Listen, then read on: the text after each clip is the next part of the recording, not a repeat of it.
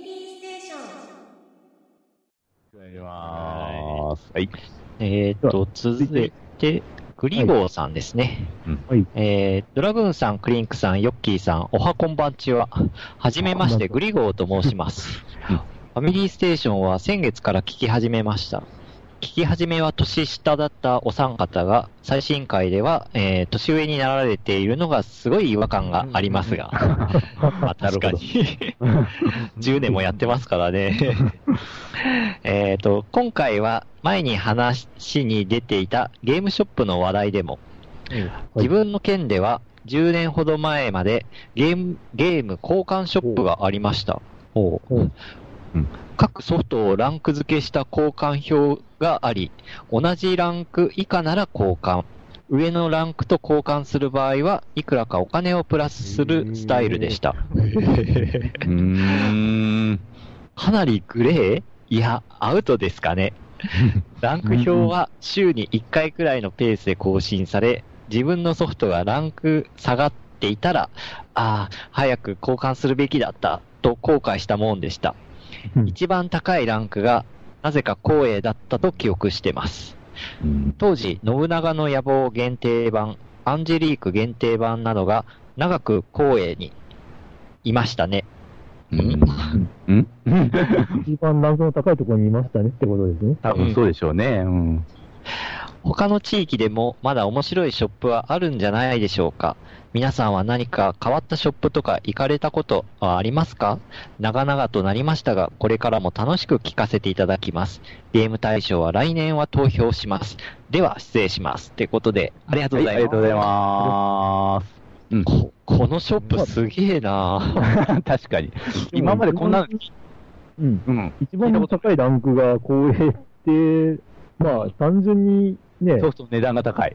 うん、値段で決めてたのかなっていう気もしなくもないですけどね。うん。おー。いやー、こここっかいあの箱型みたいなカセットで、確か1万以上したかな、当時も。うん、まあね、昔、ファミコンの頃、ファミコン本体よりも高くなかったっけ？光栄のゲームって。だから1万、ぐらい1万1000円とか1万2000円ぐらいだったかなと思ったんです1万2800円とかじゃなかった。うん。あうん。本体1万4800円だったっけ？うん、なんかそんぐらいだって、本本当はね。うん。うん。体が買えるぐらいの値段のソフトだったっていう記録がありますね。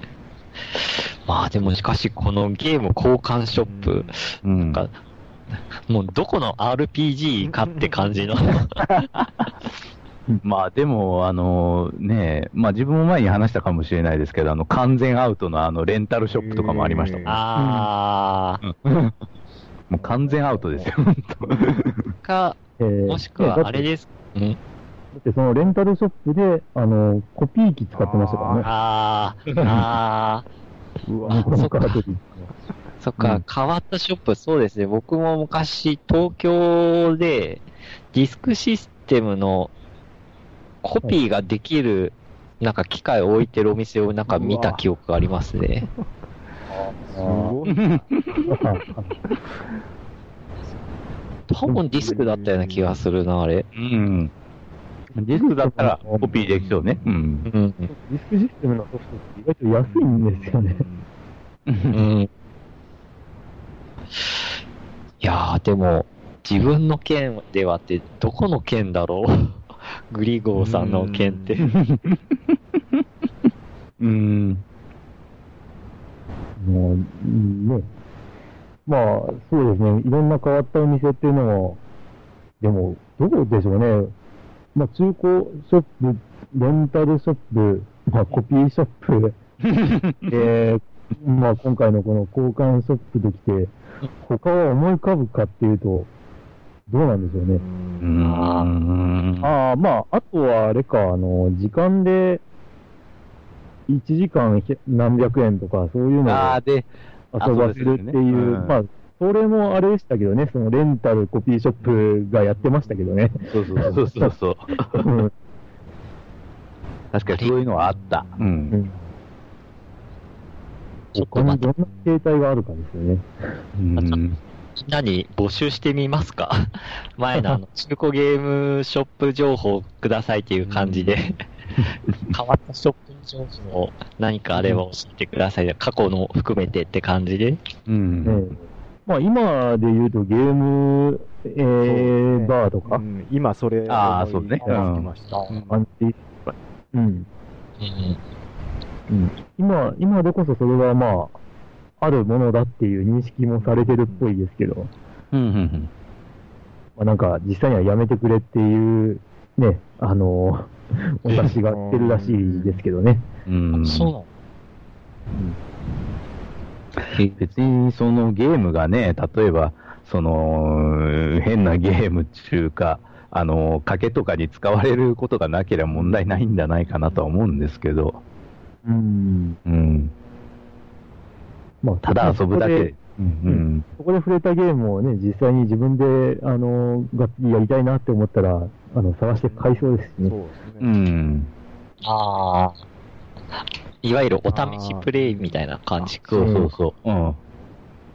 だからポ、ときメモ3をゲームバーでやってみたいんですよね、まず僕も。うん。そういうことです。まあ、そのゲームバーにあるかどうかが怪しいね。もっと言うと、ときメモ3だったらゲームバーでお金払うより中古で買った方が安く上がるかもしれないですね。そうだね。いや、絶対安い。ですね。その場でパッとプレイできて、あの、完結するゲームではないから、やっぱり無関ですね。うん。長時間プレイするようなスタイルはちょっっと難しいかあのも。VR とかが出てきたら、まずゲームバーで試してみたいとかもしれないですね。うん。ああ、ああそういうものをこう導入するゲームバーがどれだけあるかですけど。客寄せのために、それだけの投資を するかという。うん。まあでも中さんのとこだったら、大阪まで行けばなんかこう、デモプレイとか、ヨドバとかで置いててくれそうな気がするんですけどね。ああいう大きい、あの、都市だったら。大分でこう、あの、デモプレイで店頭に置いてくれるとこあるかどうかちょっと微妙ですけど。うん。日本橋でしたか日本橋でしたっけあ日本橋ですね。大阪の。もうゲームショップがあそたくさんありますね。うん。うん。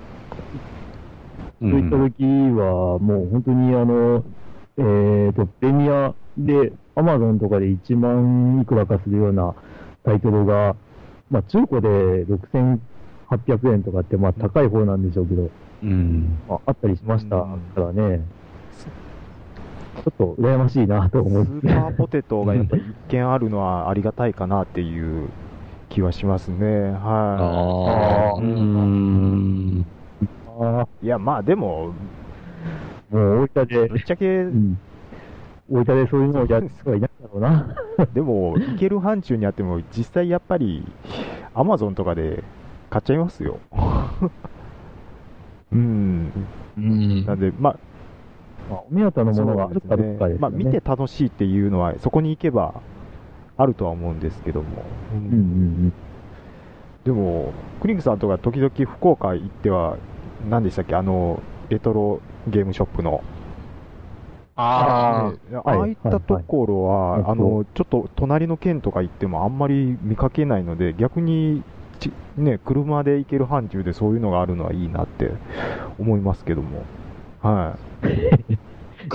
車で行ける範車疇ではないんですけど、で行ける範疇ではないんですね一応行ける。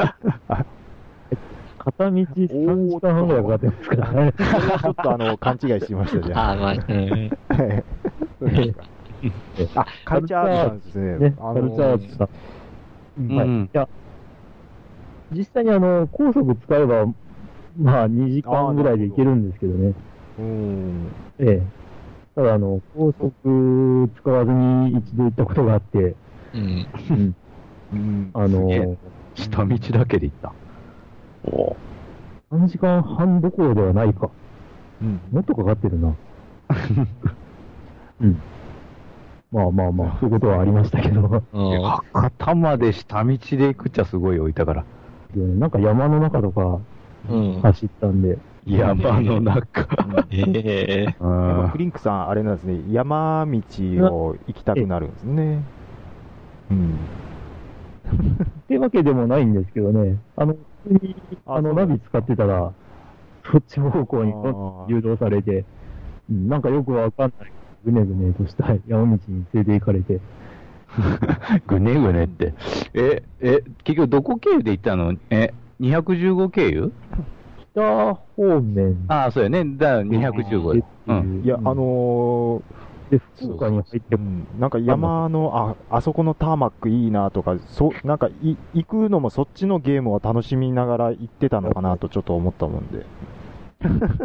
あーまあまあまあ、ある意味、あここってラリーコースっぽいなとか思いながら 走ってましたね。あ水分峠のあたりとかはすごいあれだからね、高低差だから。うんう。ん。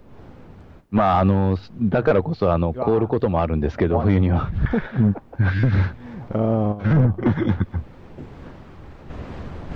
でも本当にね、あの、カルチャーアーツさんも、まあ、まあ、レトロゲームを中心に、ね、取り扱ってるうん。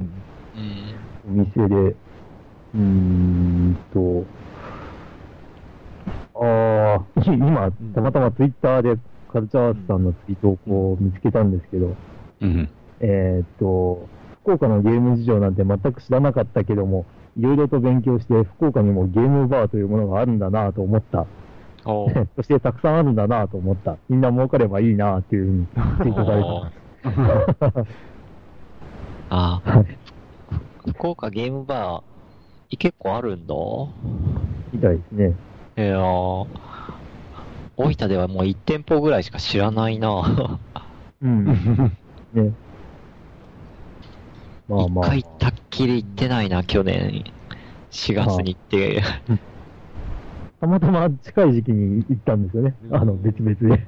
ああ、そう、ちょうど、歓送迎会の帰りにちょっと寄ってみたって感じだったんで、僕は。ゲームバー一回ちょっと行ってみたいですね。まあまたねなんかうんやっぱ盛り上がれる人と一緒に行けたらうん楽しそうですね。うヨンさんん。は単純に多分、お酒が飲みたいと思うので、ゲームがやりたい僕と、あ酒が飲みたい嫁さんっていうので飲みたい。もしかしたらちょっとうん、行かせてもらえるかもしれないですね。うん。もう、で、ぜひぜひ。中さんは、あの、そこに来てるお客さんと対戦したり、マスターと一緒に対戦したりすればいいんですよ。で、嫁さんは飲みたいからうん飲んどくと。ああ、そうちそうそうこの後。打診してみます。はい。ぜひぜひ。じゃあ、グリゴーさん、ありがとうございます。ありがとうございます。ありがとうございます。続いて、うんえー、牧原がごとく極みさんからいただきました。いいなぁ。こんばんは、ファミステの極みこと牧原です。はい。ファミステの極みってなんだ？うんさて、今回珍しく新作ソフトのレポートです。元旦にチラシの1000円引きで龍が如くゼロを、えー、エムンガ倉庫で購入したんですが、えその時にもらったエムンガ倉庫の宝くじで、なんと2等の5000円券が当たっており、えー来年買おうと思っていた1月17日、あ、1月27日発売の新作ソフトを購入しました。おうん。あ、うん、はい。えっ、と、さて、何でしょう？ヒント1、セガのソフトです。ヒント2、主題歌をビーズの稲葉さんが歌っています。ヒント3、タイトルに竜が入っています。何でしょうね。なんだろう、わからんな。秋原がごとく、岩見さんからのお便りなんですけどねどうです。かね。うん。うん。セガ答え、答えは、じゃじゃん。竜が如く極みでした。ちょっと難しかったかな。いやいやいやいやいや、なんか最初にネタバレしとったよな。というわけで、えー今回のレポートは竜が如く極みです。はい。えーこのソフトはちょうど10年前、2005年12月に発売された竜が如くの一作目を、もう10年前なんだ。えー前作のゼロの要素を取り入れ、えーリニューアルをしたという感じです。基本一作目の話なのですが、ムービーを新しくしただけでなく、新たにストーリーを細かくして、えー過去にどういう経緯でこうなったのかというムービーも追加されているので、最初の作品をやった方でも新たに知る真実が見ることができます。うん。そして、ゼロの要素を戦闘だけでなく、サブストーリーにもゼロをやっていたらわかる話も出てきます。うん。ただ、一つ残念な点があります。一作目であったマッサージ店がなかったことです。もうこれだけは心残りでした。いや、ただエッチなことを期待したわけじゃないですよ。忠実に一作目を再現してほしかっただけですよ。本当に。はい、PS、えーそういえば、ファミステでクオカード1000円も当たったのですが、えーそれで、こんまり先生の日めくりカレンダーを購入しました。ありがとうございました。こんまり先生。えその中で私は気になった一文を抜粋。バッグは帰ったら毎日空にしましょう。バッグも家に帰ると私も休みたいと思っています。中のものを一箇所にまとめておけば入れるときにも苦労せずに済みます。これを読んで以来、毎日カバンを空にする習慣がつきました。一度試してみては。では、ということで。はい、えーありがとうございます。ありがとうございます。す。清美さん。すごいな ぁ。日めくりカレンダーで実践するって。まあ、こんまり先生ってあれですよね。あの、ときめく、えー、なんだっけ、片付け法あのせかなんううん。ん。うん。うん、うん、うん。ええ最近テレビで見かけないですね。以前は結構見かけてたんですけど。ああ、まあね、そのあたりもテレビ業界の、ね、ダメさが疑える感じですけど、え えええまあ、なんかあれですよね、非常にその片付けう術ん。うん。の本がうん世界的に売れてるっていうことで、ああ、らしいですね。なんか、海外の方にも行って講演したとかいうのをなんかテレビで見た記憶がありますね。っていうタイミングで、えーテレビに呼ばれてますよね。はい。竜は如く極み。う んあすすごいな、いな、なんか、3通ぐらいお便り来てて、全部、竜が如く、まあまあまあですね。あう。ん。まあ、好きな人ですから今回に限らずですよね。だあの名前のはい方が龍が如くに全てかかってきてるのは、うん。ええうんあはい牧原がごとく、維新とかもありましたし、そうそうそう。なん確かに。いろいろ。えそうそう。ありましたね。うんあ次はどんなうん名前で来るのか出だしがいつも面白いもうそれは新作が出ないと。おっと、また会いましたねとか、そういうくだりがあったりとか。ファミステ、ファミステの極みことって、ファミステの極みって何やねんみたいな。なんだろうって。なんやいやー、牧原さんのお便り面白いですよね、毎回。うん。まあ、あの、じゃあ今度は。パティステのね、その、まあ、お手本というか、その元になった番組での、えーうん。あはがき職人さんですね。なるほどああ、実績ある方なんですね、もう。そうですね。ああ、あります。で僕はどちらかというと聞くだけリスナーだったんですけどね、うん。ほぼほぼ。はがき職人で、一回だけラジオは出たことありますね、そういえば。ね、ドラムさねそうんね。えあれですよ。えは別府公演収録の時ですよね。い。はい。よくぞ覚えてました。いや、繰り返し聞いてるから分かってるんですよ。うんいやいやー、本当に、あのそう考えると、頃うんね、付き合い長いというか、なんというか、うんあの頃はラジオに出るのがある意味夢だったなーっていうのはありますね。うん。まあ、本当にね、大分だけじゃないかもしれないですけど、以前もちょっと話したかもしれないですけど、ローカルのラジオ局って、うん結構その、まあ、リスナーさんをパーソナリティに招くことが多かったりして、うん。なんかそういう、まあ、なんというか、そうそういうポジションにいる人に憧れを持ってたりもしたもんですね。まあ、だから、敷居が低かったかなーっていう、あの、文化放送とかああいうところに比べたら、ああ、まあ、全国ネットとかになるとやっぱりね、人選っていうのはうんかなり、あの、慎重になったりすべきなんじゃないかな、最近のニュースじゃないけども。ね。うん。はい。中さんはなんか、ラジオ番組になんか投稿したりとかしたことあります？ファミリーステーションじゃないですか。あ、ポッドキャストではなくて。もう、本当の放送局、はい。AM とか、いや FM とかね、やっぱりそう聞く専門で投稿っていうのは、ないですね。うん。いや、ベタにオールナイトニッポンであるとか、うん、そのあたりですね。んで、うまあ、うん僕が一番影響を受けてるのは、もう終わりましたけども、あの、えっ、と、松本人志、高須光義の放送室がやってた頃はもう毎回聞いて、で、お便りとかは、その放送はなかったんで、送るっていうことは本当になかったんですね、はい。はいはい。うん。まあ、ー本当にこううんお便り出して楽しいって最初に教えてもらったのがファミリーステーションが最初 だったので、あの、今はもう、あれですね、もう、ポッドキャストやらさせてもらってますけど、もう、もうすべての入り口はもうファミリーステーションですね。ほいやほん本当にそうですね。ありがとうございます。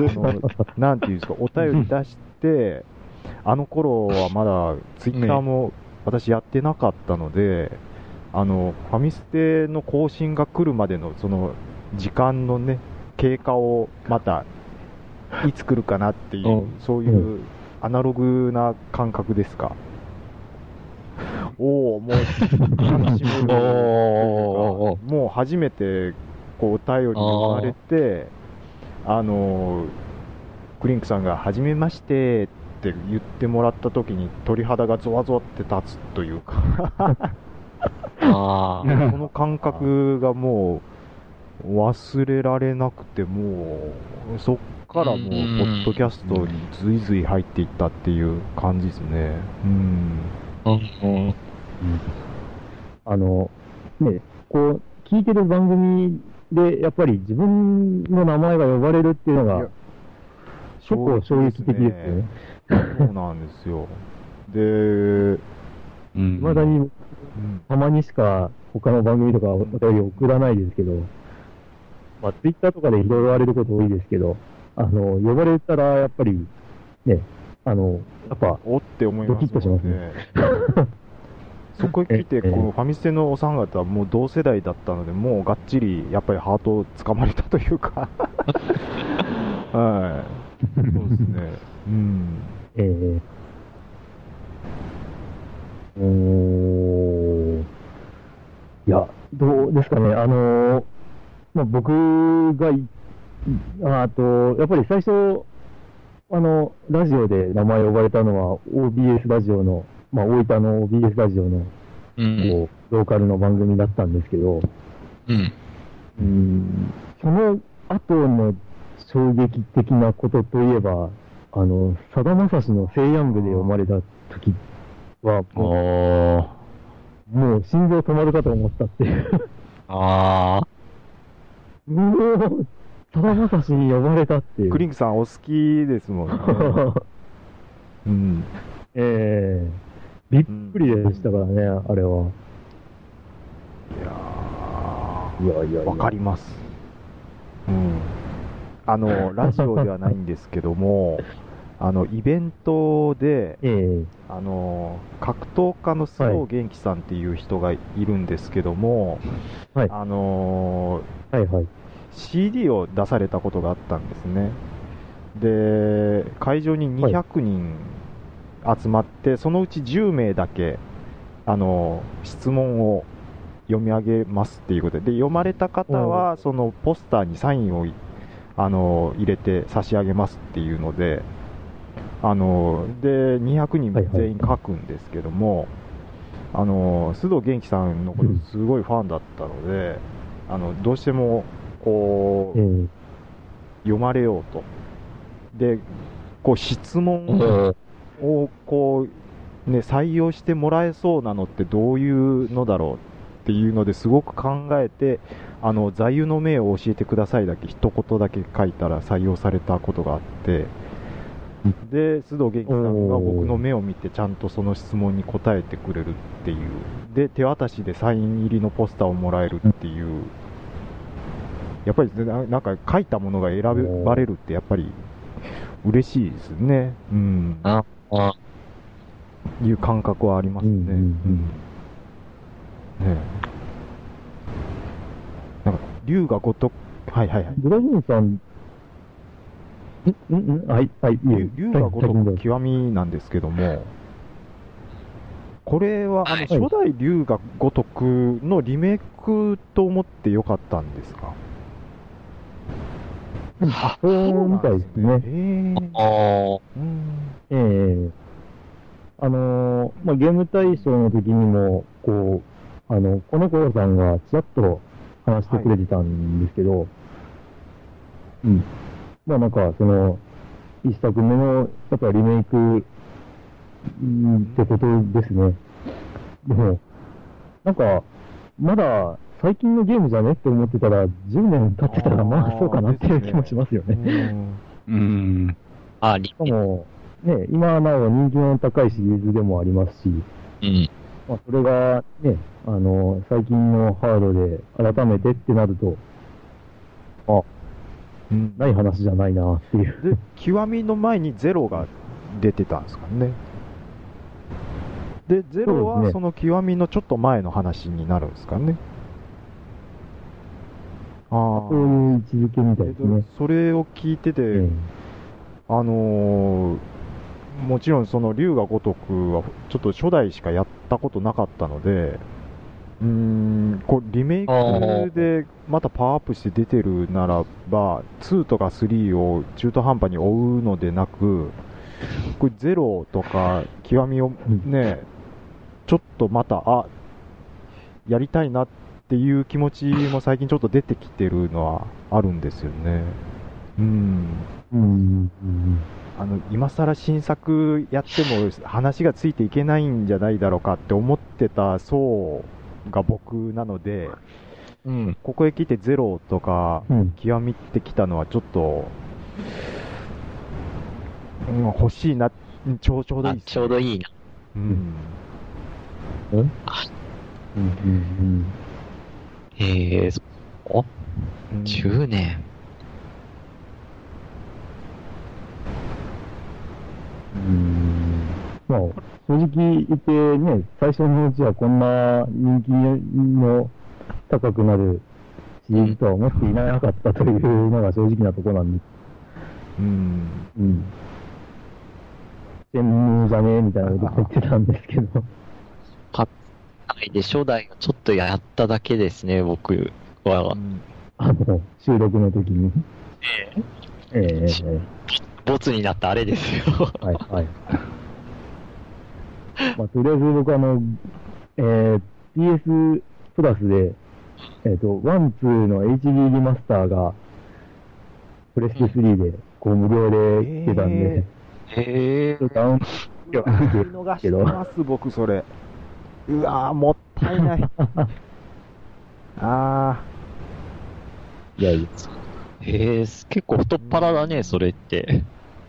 あの、まあ、ほら、PS プラス大丈夫かって、あの、話したことがあった、うんうん。ー本当に豪華だったんですよねああ。うん。えーうん。本数ももっと多かったですよまあね。、ね、うん。うん。ね、まあ、あの頃に出たんですよ。ああ。なんかもうずっと継続してた方がいいというか、うん。ええまあ、継続しとくもんだなっていう感じで。はい。はい。じゃあ、ね、えー、極みさんありがとうございました。いや、極みさん。名前が、端折られた。あ、そうそうそう。さっき聞きかかったのは、あの、ドラグーンさんはラジオどうだったんだな、だろうかなって思って。んラジオどうだったっていうのは、えあの、やっぱ、あれじゃないですか、ピコピコパスカルああ。以外であどうだったのかなっていう。あ、以外、いやええ、自分、まあ、その時、アニマイも聞いてたんですが、アニマイは、お便りは出してなかったんですよ。はいはい。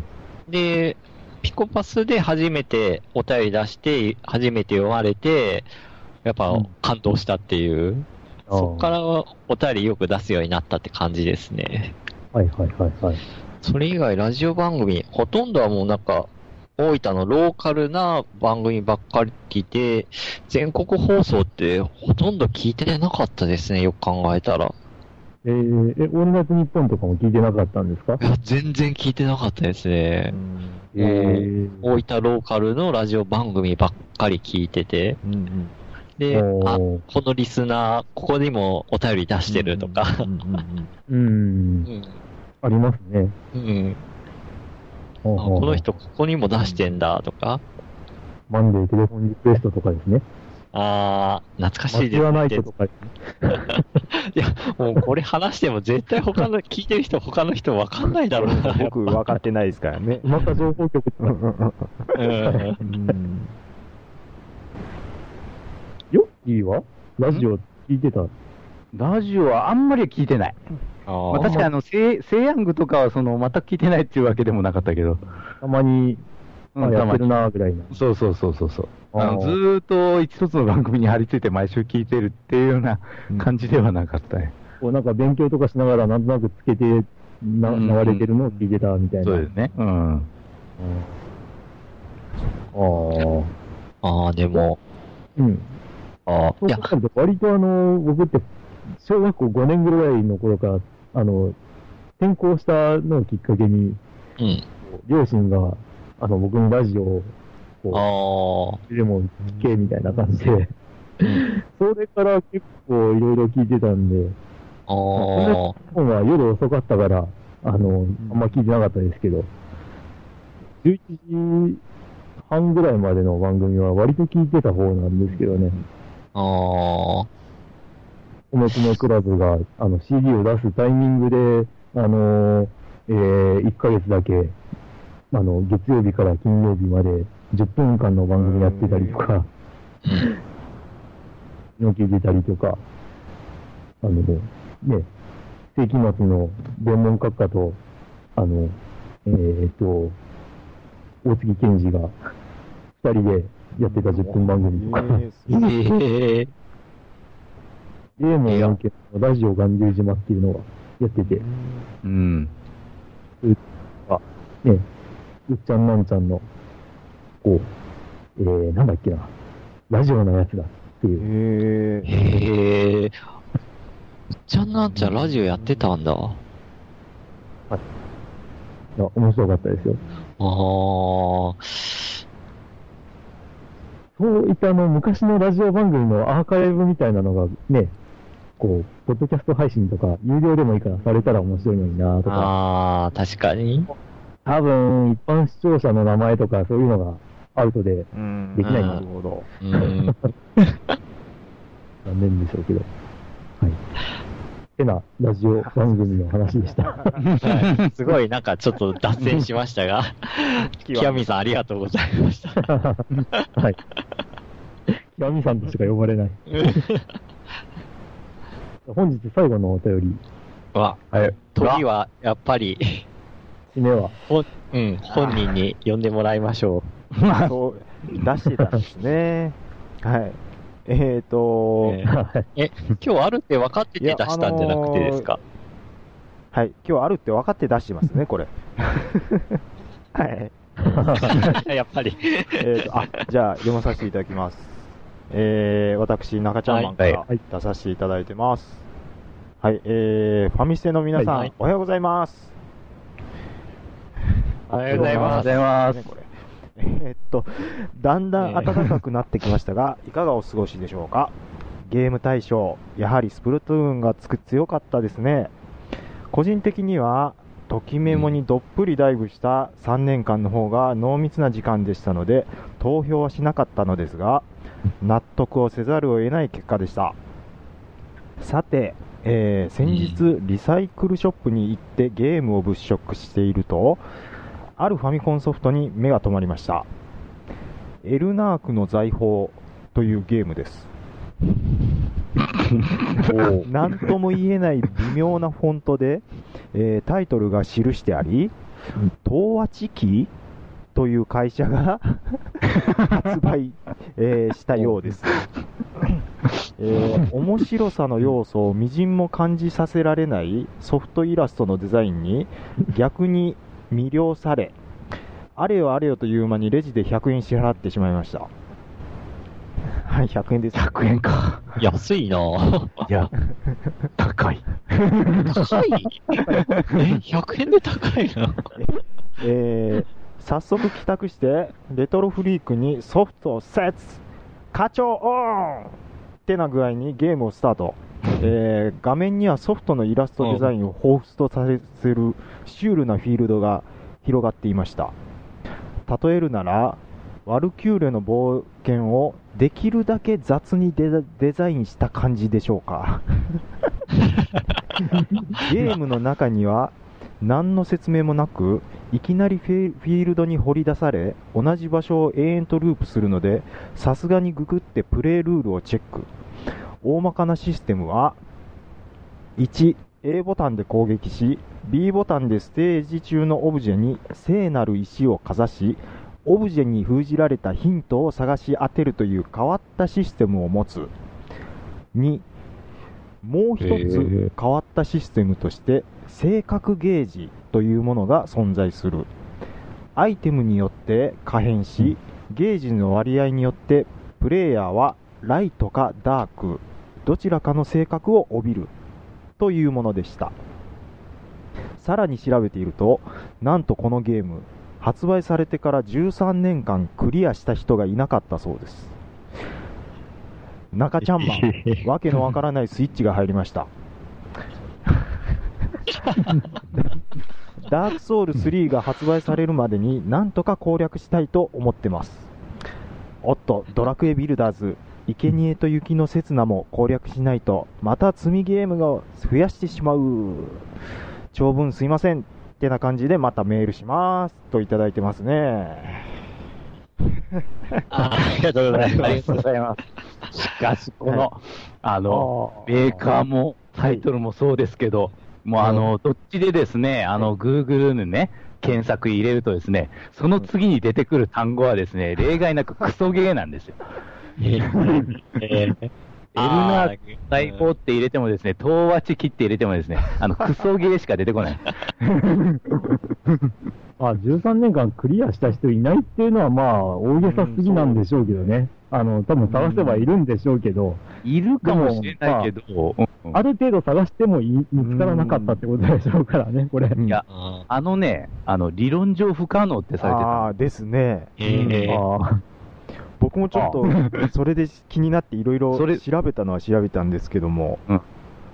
あの、うん。うん。で、あの、鍵は何、何の説明もない、あの、隠れ、隠されたルールが、ちゃんとあるんですよね。何の説明も。なんだ、何のだったら説明メーカーが嘘ついてたっていう説明で、うんえうん。えうん。だって、あの、東和チキって、あの、ご存知です？東和チキ、この前のゲームを一つ。シャーロック・。ホームズ。い、や、知らないです。一つ、伯爵令嬢あ誘拐事件という。あの、ヨッキーさん、そちらの分野のゲーム、もちろん、もちろん、やったことはあるんですがね、どういうゲームかと、どういうゲームと思いますよ、本当。いや、普通に考えりゃね、あの、伯爵令嬢誘拐事件でしょ？うん、その誘拐をなんか謎解きで探し出してっていう、まあ、普通は感じですけど、うんまあ、アクションゲームなんですよね、いきなり。うん。おうん。で、いきなりそのロンドンの街中に放り出されて、で、あの、ね、あの、そこら中、あの、人が、あの、街中にね、あの、町、町人じゃないですけど、住人が歩いてるじゃないですか。で、あのーキックするんですよ。じゃあん？キん？ん？ん。ホームズ。キック、だキック誰、誰が？誰が？ホームズ。が。ホームズがね、キック、キックするんです。ええで、キックするでしょ？で、街中の人、ポンチキックして、ポコーンって、で、消えちゃうんですね、街中の人が。うん。うん。で、お金もらえるんですよ。ん？ん？ん？うん。で、逆に、あの、キックしないで、あの、街中の人にあの体当たりしてると、体力が減って死んじゃうんですよね。そう。敵か。敵です。そうです。うんあー全員ホームズ以外。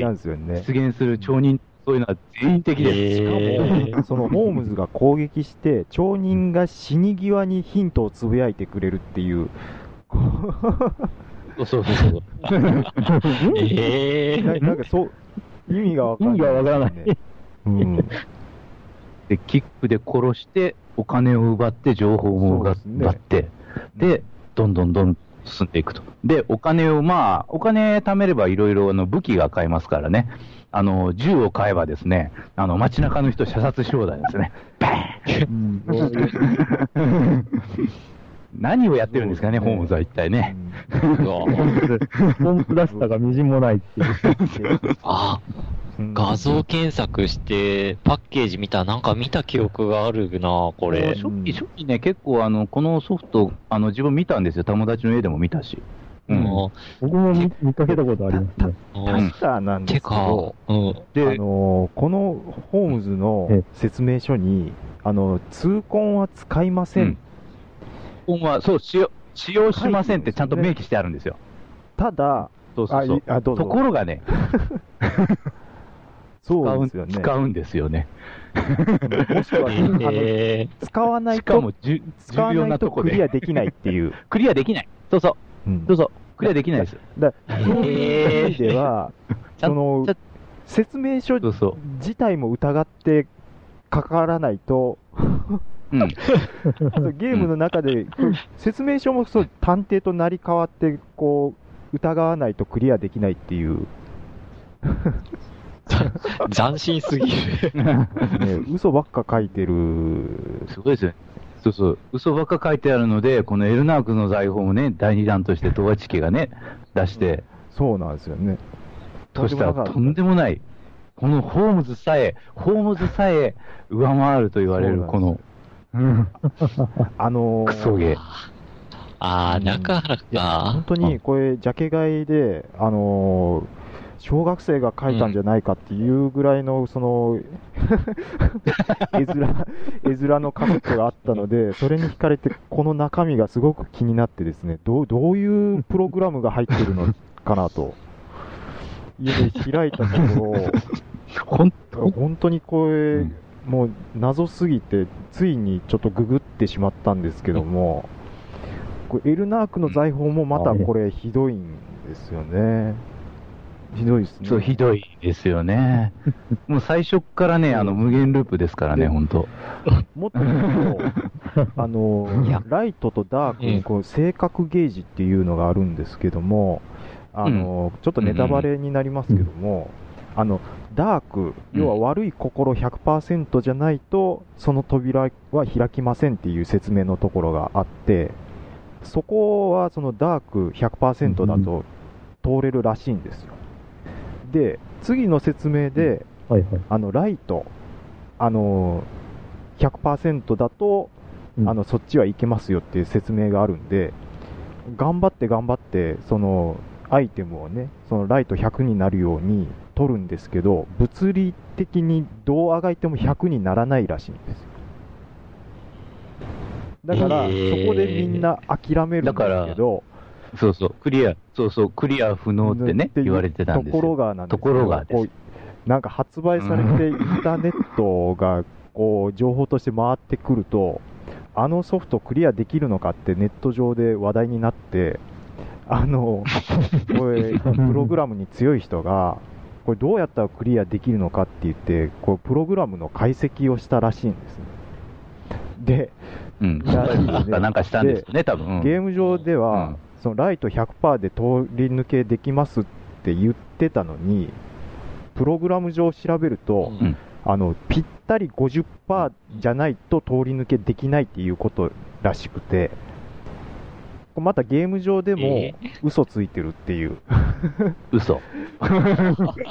でそのプログラム解析した人がそれを解読して、でなんとかこう、うん。真ん中のその正確数値50のところをこう頑張ってあのメモリーで調節しながらもう発売からこう13年間かけてクリアしましたっていう情報が初めてこうネット上で出てきたっていう、そういうことみたいなんですね。うんうん。うん。ああ、つまり、普通にプレイしたでいては無、理ですね。クリア不可能という。うんしかも、その、正確ゲージが数値表示がないので、こう、ゲめそうそう、ゲージね。分量であー50ぴったりなんで、もう、ある意味そこを適調させるゲームというか、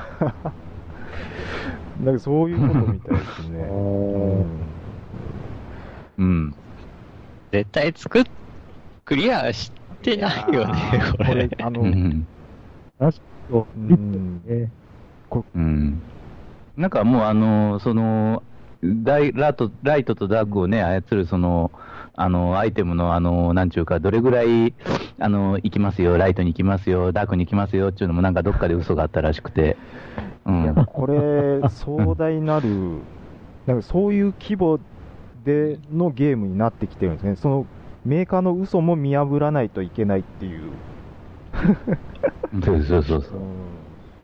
あ、Google の検索でそのタイトル入れたら、はいサジェストで、うん。あの、説明書、嘘って書いてあったんで、うんどういう意味だろうって、なんでこんなサジェストが上がってくんだろうと思ったら、うんそういうことだったんですうね。ん普通にこのメーカーの説明書には嘘が書いてあると。斬新すぎる。はいち。なみになんですけど、ゲームカタログアットウィキっていう、あの、ん。サイトがあって、そこでの記事を読ませていただくと、うん。えー問題点、えーうん。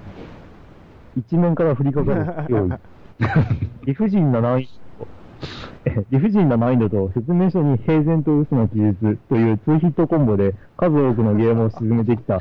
第2作にして、早くも東亜地気流ゲームデザインの集大成と呼べる作品。集大成。いやー、えー笑える。発売から、まあ、ここはさっき言われた通り、発売から13年後の2000年になるまで確固たるクリア情報が世に出なかったという事実に確然すいや確然とする。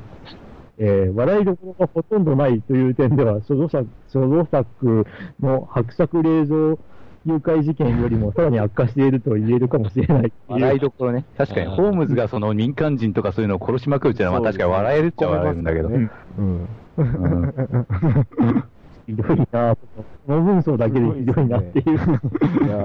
いやこういうう、んね、あのーソフトをポンポコポンポコ平然と出してますので、あのーこれ、東亜チキさんのソフトをちょっとコレクションしたくなってきてる自分もいたりするんですよね。ううんんあスイッチ入りましたね入ったんですね。あの、あれ、あの、ポッドキャストでファミコン名人への道だ。はいはいはいはい。ああ、はいはい。ファミコン名人の道か、ファミコン名人、ファミコン名人の教えだったか、どっちかで言ってたんですけど、うんあの、メーカーのゲームコンプリートって、しやすいメーカーとしにくいメーカーあるよね、あみたいな話の時に、やっぱり共和チキとかやりやすいよね、みたいなことを言われてたのをそうそうなんですよ。ファミコンで言うと、もう本当、10本ないですからね。うん。えっ、と、シャーロック・ホームズから始まって。えーでもうんでもクリアは、クリアできるかって言ったらできない。ホームズは一応、まあ、普通のアドベンチャーゲームになって、あの、続編は出てるんですよね。うんうんそうそうそう。こうガーフィールドの1週間っていうのも発売してるみたいなんですけども、あの、アメコミのガーフィールドですよね。はい。なんかねうんガーフィールドですよねうんなんかで見たんですけど、ものすごいこき下ろされてたのを覚えてて、あこれも東亜チキだったかと思って、で、その時はガーフィールドの面、うん一面があるんですけど、クリアして、あれ？うんこれ通り抜きできないっていう横スクロールのゲームなんですけどね。あの、あ、これ最終的に鍵を取らないとクリアできないんですって気づいて取りに戻ろうとするんですけども、あの、戻れないっていう作りになってるらしくて、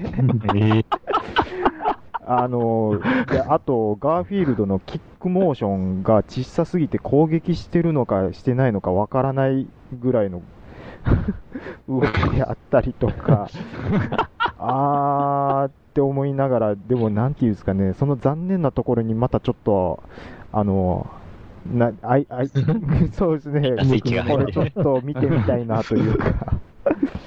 うーん。ちょっとトワチキさんは僕の中でググッと今入ってきてるんですよね。はい。熱い、あ熱い。ね。うん。っていうことを、あの、訴えたかったい一通ですね、これは。はい。はい。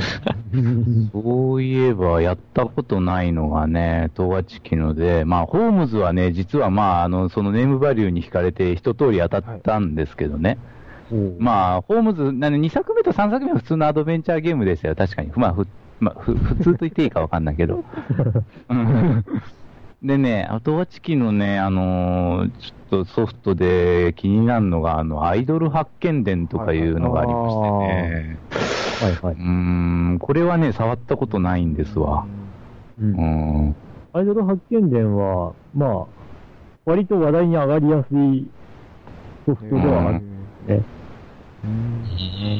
へで、確か、どっかで評判を聞い、まあ、読んだときは、まあ、つまんないことはつまんないらしくて、う んでもなんかグラフィックとかがすごい凝ってるから、あファンアイテム的な感じで、えー、まあ、ゲームカタログ、つうか、ゲームカタログアットウィキにあったけど、残念な点。特に難しい謎解きはなく、一生あたりのプレイ時間も短いので、エンディングまでの所要時間は約3時間ほどで済んでしまう。うんこのため、はっきり言ってコストパフォーマンスはかなり悪い。シナリオの短さの割を食って、ろくに見せ場がないまま終わってしまう仲間もいる。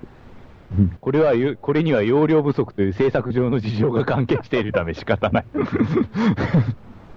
でもさ、このゲームカタログアットウィキすごいな。あの、大体概要、ストーリー、評価点で、えっ、と、なんだっけな、えーうん問題点？うんとか、そういうあのカテゴリー分けをされるんですけど、うん。このアイドル発見伝のこのカテゴリーが、概要、ストーリー、評価点、で、評価点の下に、意外とカッコはてな、まともなシステム、えー意外とカッコはてな、まともなグラフィック、意外とカッコはてな、まともな BGM って、え意外とってついてる。意外と。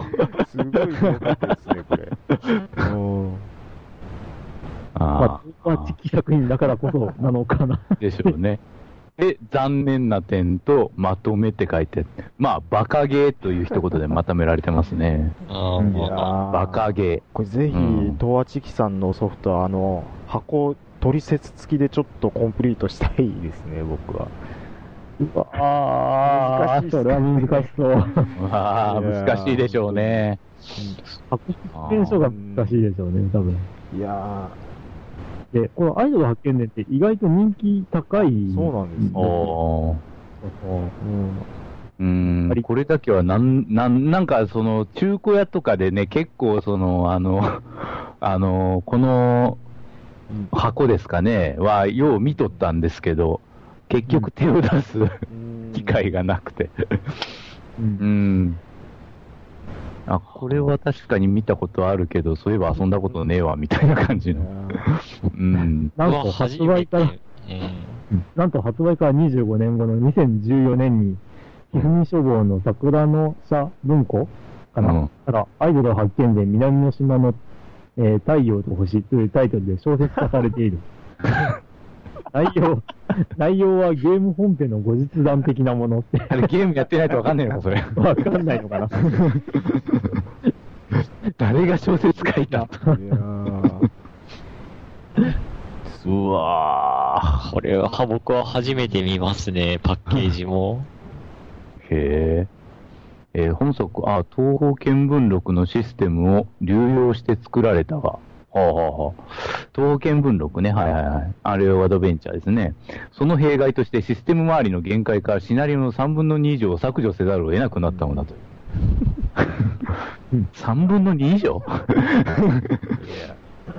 またグラフィックと音楽に力を入れたために容量不足に陥ってしまったことも原因の一端ではない。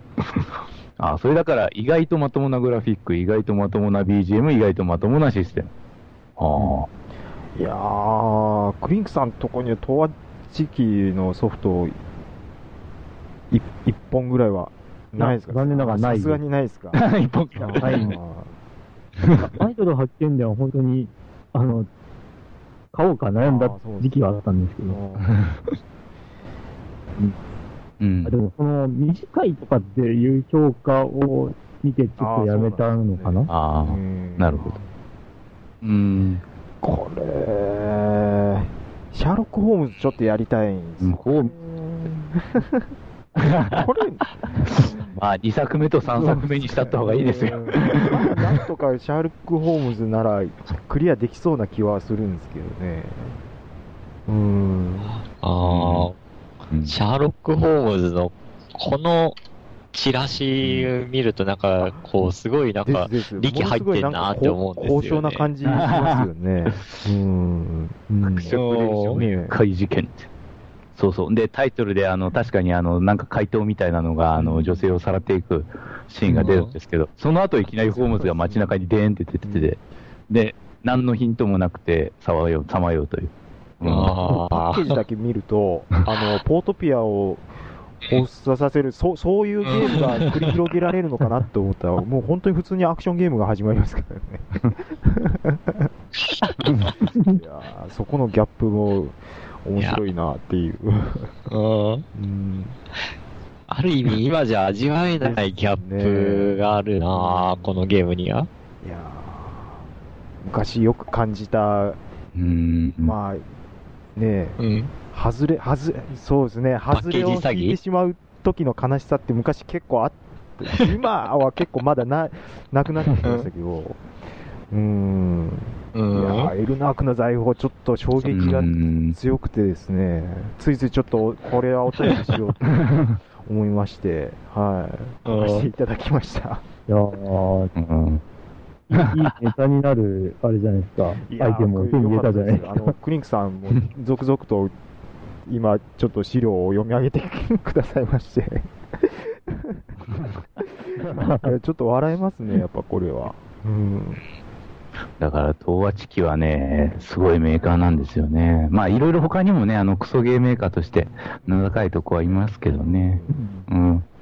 ああ、ちなみにネタになるソフトといえばなんですけど、うん。あの、まあ、この3ヶ月の間に割と古いゲームをなぜだか買ってるんですけど、うんうん。その中でですね、あの、トマックを買いまして、トマック？いや、知らないわかんないですね。うんト。マ反応の薄さ、トマックトマック？え？いトマック、知ってます？トマック。や、知らなかったですようね。ん知らもう知らない。画像を見て思い出しました。昔そういえばこんなゲームあったななんっていう。かハンバーガーとかそういうことですか、ハンバーガー。あごめんなさい、ビッグマックですね、それ。いやいやいや、いや、トマック知らないですかね。これ、これ以上のない失笑が。いやいやいやありお割と話題になったゲームなんですけど、いやー、知らないですね。画画像を見たら衝撃を受けるかなっていう、あ、これか、みたいな。マック。キーワードとしては、えっ、と、こんな感じですかね。えーこれ、なんですか、ものすごいことになってますね、これ。ん何、何がですか？何が、今、画像検索したんですけども、えあの、植物植えるじゃないですか、人々は。はい。うん。うんあの、えーで、お花がね、こう咲いてくると思うんですよ。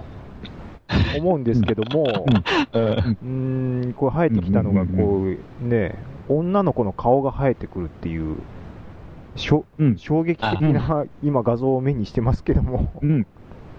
ええええええ。あの、間違ってないですあ。それがこれでいいんですね。はい。あの、結構前なんですけど、あの、まあ、海外でこんなゲームが出てるって言って話題になったあソフトでへえ。で、それを、えーあのー、3ソフトがプレステ2に移植するという。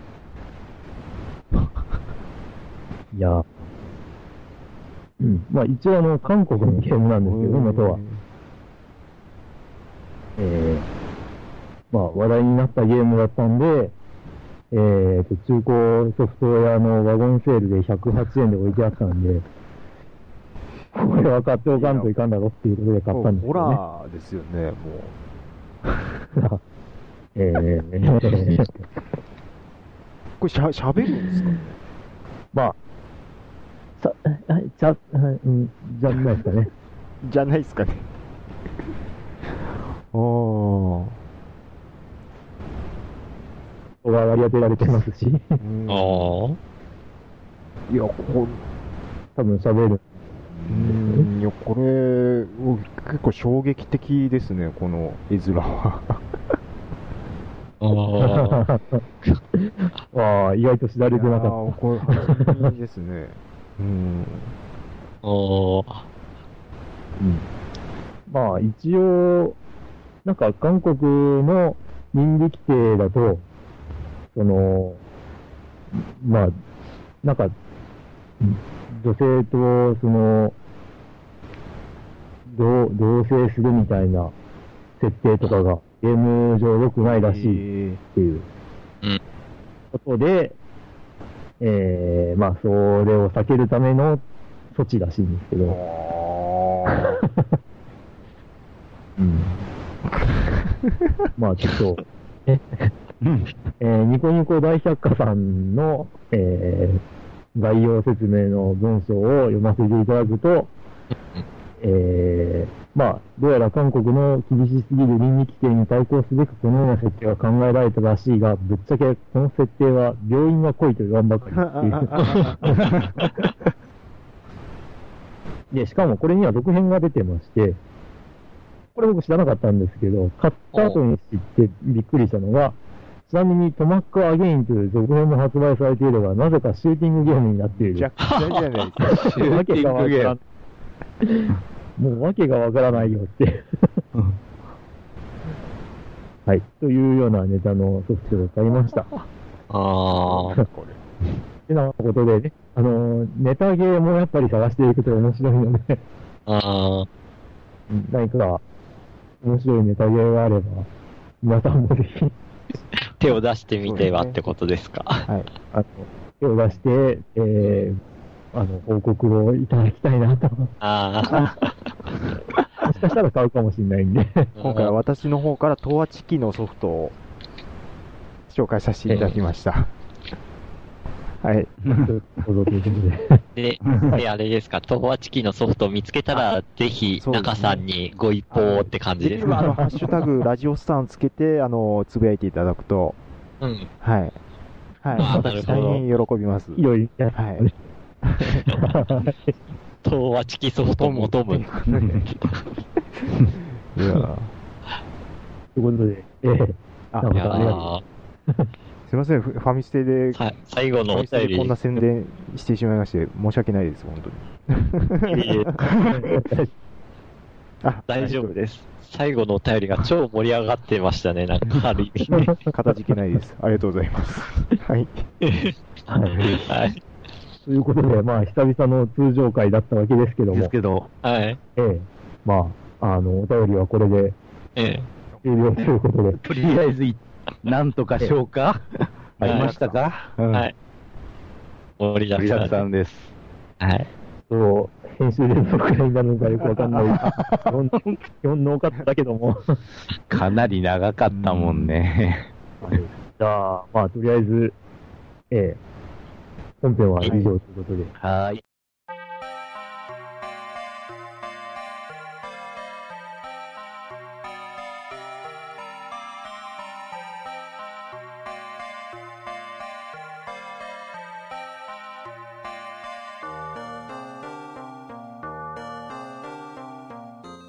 はい、エンディングということで、まあはーい、お疲れ様はいです。はい、お疲れ様ではいお疲れ様す。あの、ぶっちゃけ、スカイプ絡みと、あと、し収録のソフト、録音ソフトのトラブル絡みで、ええ。ーっと、えー、録音開始から5時間ぐらい経ってるんですけど、収録開始から。あ、6時間超えてますね、あの、集合時間からは。うん15時間、もうあ果たしての2、時半に集まったんで。そう、昼の明るい時間から始めたのに、もう真っ暗ですもんね、周り。気がついた。果たしてどのくらいの長さの配信になるのかよくわからないんですよね。ね、編集カットとか、そういうふうなのもあるかもしれません。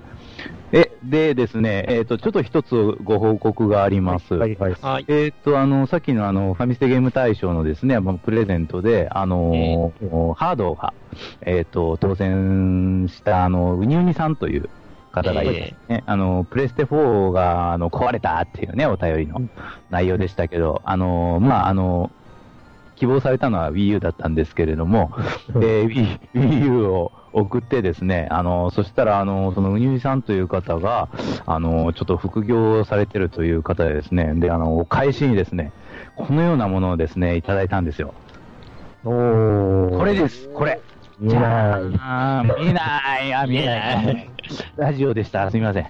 えー、っとですね、あの、まあ、あの、いずれ画像がその、ブログとかにドラさんが上げてくれるかもしれませんけれども、あの、ファミリーステーションのあの例のロゴですね。あの、うん、が、あの、印印刷というか、プリントされた T シャツをですね、あの、作っていただいてですね、あの、うん。ちょっと、送っていただいたんですよね、こちらに。うん。わあ、ありがとうございます。えい。やしかも、まあ結構、うん、あのーちゃんし、結構しっかりした作りというか、ええ生地からぴしぴっしり、あのーロゴの完全再現されてましてですね、うんあクオリティはなかなかだと思います。はい。すごいな。うんうんうん。で、一応あの、私らあのパーソナリティの分ですね、まず、あの、サイズを指定して作っていただいて、えで、その上で、ちょっとまた少し余分に、えっ、と、作っていただいた分もあるんですよね。はい。うんなので、まあ、ちょっと今回は、そういったあの、まあ、こういうものをいただいてますよっていう発表だけなんですけど、ええまあ、次回あたりにでも、何か、えっ、と、あの、プレゼントとして企画しようと思っています。はい。はい。皆さんありがとうございます。ありがとうございました。ありがとうございます。ちなみになぜ今回しないのかっていうと、あの、今回あまりにあのトラブル続きなので、えーっと、ちょっと、ちょっともう、あの、切り上げないと、うん。今後またトラブルになると、うん。あこの収録自体が夜中にまでなるかもしれないっていう、そういう恐れがあるので、ちょっと仕切り直しってことで。ええですね。はい。今回は、はい、まあ発表だけということで、にさせていただきます。はい、本当ありがとうございあますり。がとうございます。ということで、えーっと、久々の通常会でしたが、はいいかがでしたか？どうでしたあいや。ー、いやー。いや、もう、なんか、実はですね、あの、もうクリンクさんあ。が、ほ出たい方いらっしゃいますかってツイッターで、あの、募集をかけてたのを見て、もうすぐにちょっと食いつきまして、今回私が。はい、もう、久しぶりに出演させていただきまして、えっ、と、ええ。前回の反省を踏まえ、前前あのーはいね、一回本編の方に出させていただいたことがあって、で、はい。2回目になるとやっぱりファミステさんの容量もちょちょっと分かっ分かっ分かったというか、うん、前回うんの、あのーオープニングで僕の喋りの尺があまりにちょっと張り切って喋りすぎて BGM が途中で。切れてしまったっていうことがあったので、そこの反省点を生かして今回、あの、出演させていただきました。え、そんなことありましたっけ？あのー、あのー、いや、もう本当に、今日はありがとうございましたということで。ええはいありがとうございます。そう中さんにもいろいろちょっと、ご迷惑をおかけする形になっちゃったんで。ことないです。ああ、はいそっか。あのー今、スカイプでですね、このファミステのお三人さんのアイコンがこう、ギュッと並んでるのがすごく幸せですね、私今。ありがとうございます。まあ、あれですね、時間さえ合えば、あの、収録とは関係なくぜひ話をぜひ、えさせていただいて、あの、えー、構わない意外と私も寂しがり屋さんですので、は いまた相手していただけると、はい。私大変喜びます。はい。僕も編集のいらない別の番組に出たいな、あ なんてね。うんと言いつつ、時間が合わない合わないって僕が言ってるっていうね。あのー はい。はい。はい。うんえうん。うん。はい。ー みんなして、はいはいはい。いや、もう本当にちょっと、暴れラジオスさんにも来てくださいよ、本当に。ねえ、はいもう、うんあの、まあ、だいだいぶちょっと扱いにくいポッドキャストにはなってるんですけども、ややっぱりあのビッグゲストも呼びたいなと、ね、おー。暴れラジオさんビッグゲスト。自体もいつまで続くかちょっとわからない状況になってきてますので、えー、ええー、それは、うーん。それはそれは。どういう、ね、あのやっぱこう同世代だからできる話もたくさんあると思いますので、はえい、ー、ぜひ私の方からまたよろしくお願いいたしますということで、あ、はい、ははい。い。その時はよろしくお願いいたします。はい、よろしくお願いします。まあ、まあ、暴れラジオスさん、うん。非常に楽しく聞かせていただいてますんで、かまあ、あのうん。石田さんもだいぶ被ってるとは思うんですけども、まだ聞いたことのない方がいらっしゃったら、ぜひ、おすすめの番組ですので、うん。はい、はい。ということで、えー、まあ、非常に長丁場になってしまいましたが、はい。何か、い言い足りないことは、皆さんね、今、もうあのエンディングの曲が流れてるんですよね。はい。流れてますね。前もね、物ま話を前もいあの言ったと思うんですけど、あのエンディング曲流れると、本当にちょっと涙ぐんでしまうんですよ。変わるなーっていう。ああ、これもありと。曲調自体楽しいですしね、あれは。あのーポッドキャスト聞き始めて、ファミリーステーションを聞き出した時っていうのが、あの、ものすごい、あの仕事に行き詰まってた時期だったんですよね、僕が。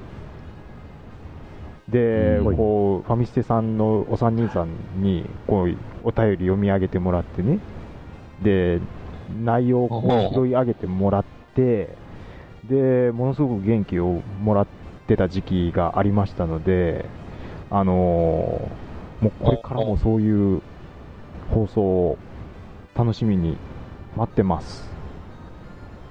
あはい。ありがとうございます。はい、どうも。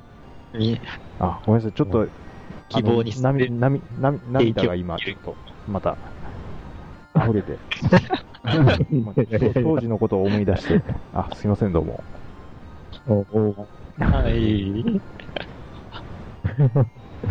まあ、我々のこのね、喋りが、そういうふうに、うん。どなたかの役に立っていれば幸いですよ。ですね、本当幸いでファ。ミリーステーションが、こう、生み出したポッドキャスターは、やっぱり多いと思います。うん。ああ、そうなんですかね。いまいち実感がないんファですけどミリーステ。ーションが、こう、ポッドキャストに誘った人たちは、多いと思います。はい。うんおーまあ、割といいろいろのはいるんですよね。うん。ゲスト出演してくださった方が、後々番組を始めるっていうパターンが、あーまさに僕がそうでしたからね。はい、最初、このフリックさんの あのラリー会に出させていただいあ出させていただいて、で、ちょっとあ自分でもやってみたいなっていう気持ちがみ芽生えたのが、やっぱりあるので、はい。はい、そうですね。ええまあ、あり回が最初でしたっけ？僕はもう、最初があれでしたね。はい。うん。おーああ、クリンクさんだーって思いましたからね、本当に。おーいや、大体、大体、そう思ういや、もんですよ。本当に、あの、芸、芸能人ぐらいの衝撃が本当に最初はあるんですよ。最初って言ったらまた失礼ですけど。ありますね。はおーまあ、今や、ポッドキャストのい。仲間ですいやもうありがとうございます。えはい。えはい。はい、お三人さんが思ってる以上に影響力は強いと思います。いや、へーうんはい。ね。はい。まあ、そんな、我々ですが、はい。皆様のお便りが、なっております。えはい。おということで、あの、まあ、はい中さんもおメールいただけましたし、ええまあ、今後ともぜひお送りいただければと思います。うんええはい。僕もあの、ちょっと、あんまり Gmail とかは使わないんですけど、Twitter の方で、ええラジありがとうございオの メッセージはい、いただいてます。ありがとうございます。ええはい。で、ファミステの方はというと、ツイッターの、あの、ハッシュタグはあんまり、こう、番組上では取り上げないんですけども、ええん大抵僕が見つけたら、何かしら、あの、アクションしてるんで、リツイートしたり、あの、それについて話したりとかってしてたりします。そうですね。僕も見つけては、ちょこちょこ送ったりしてますね。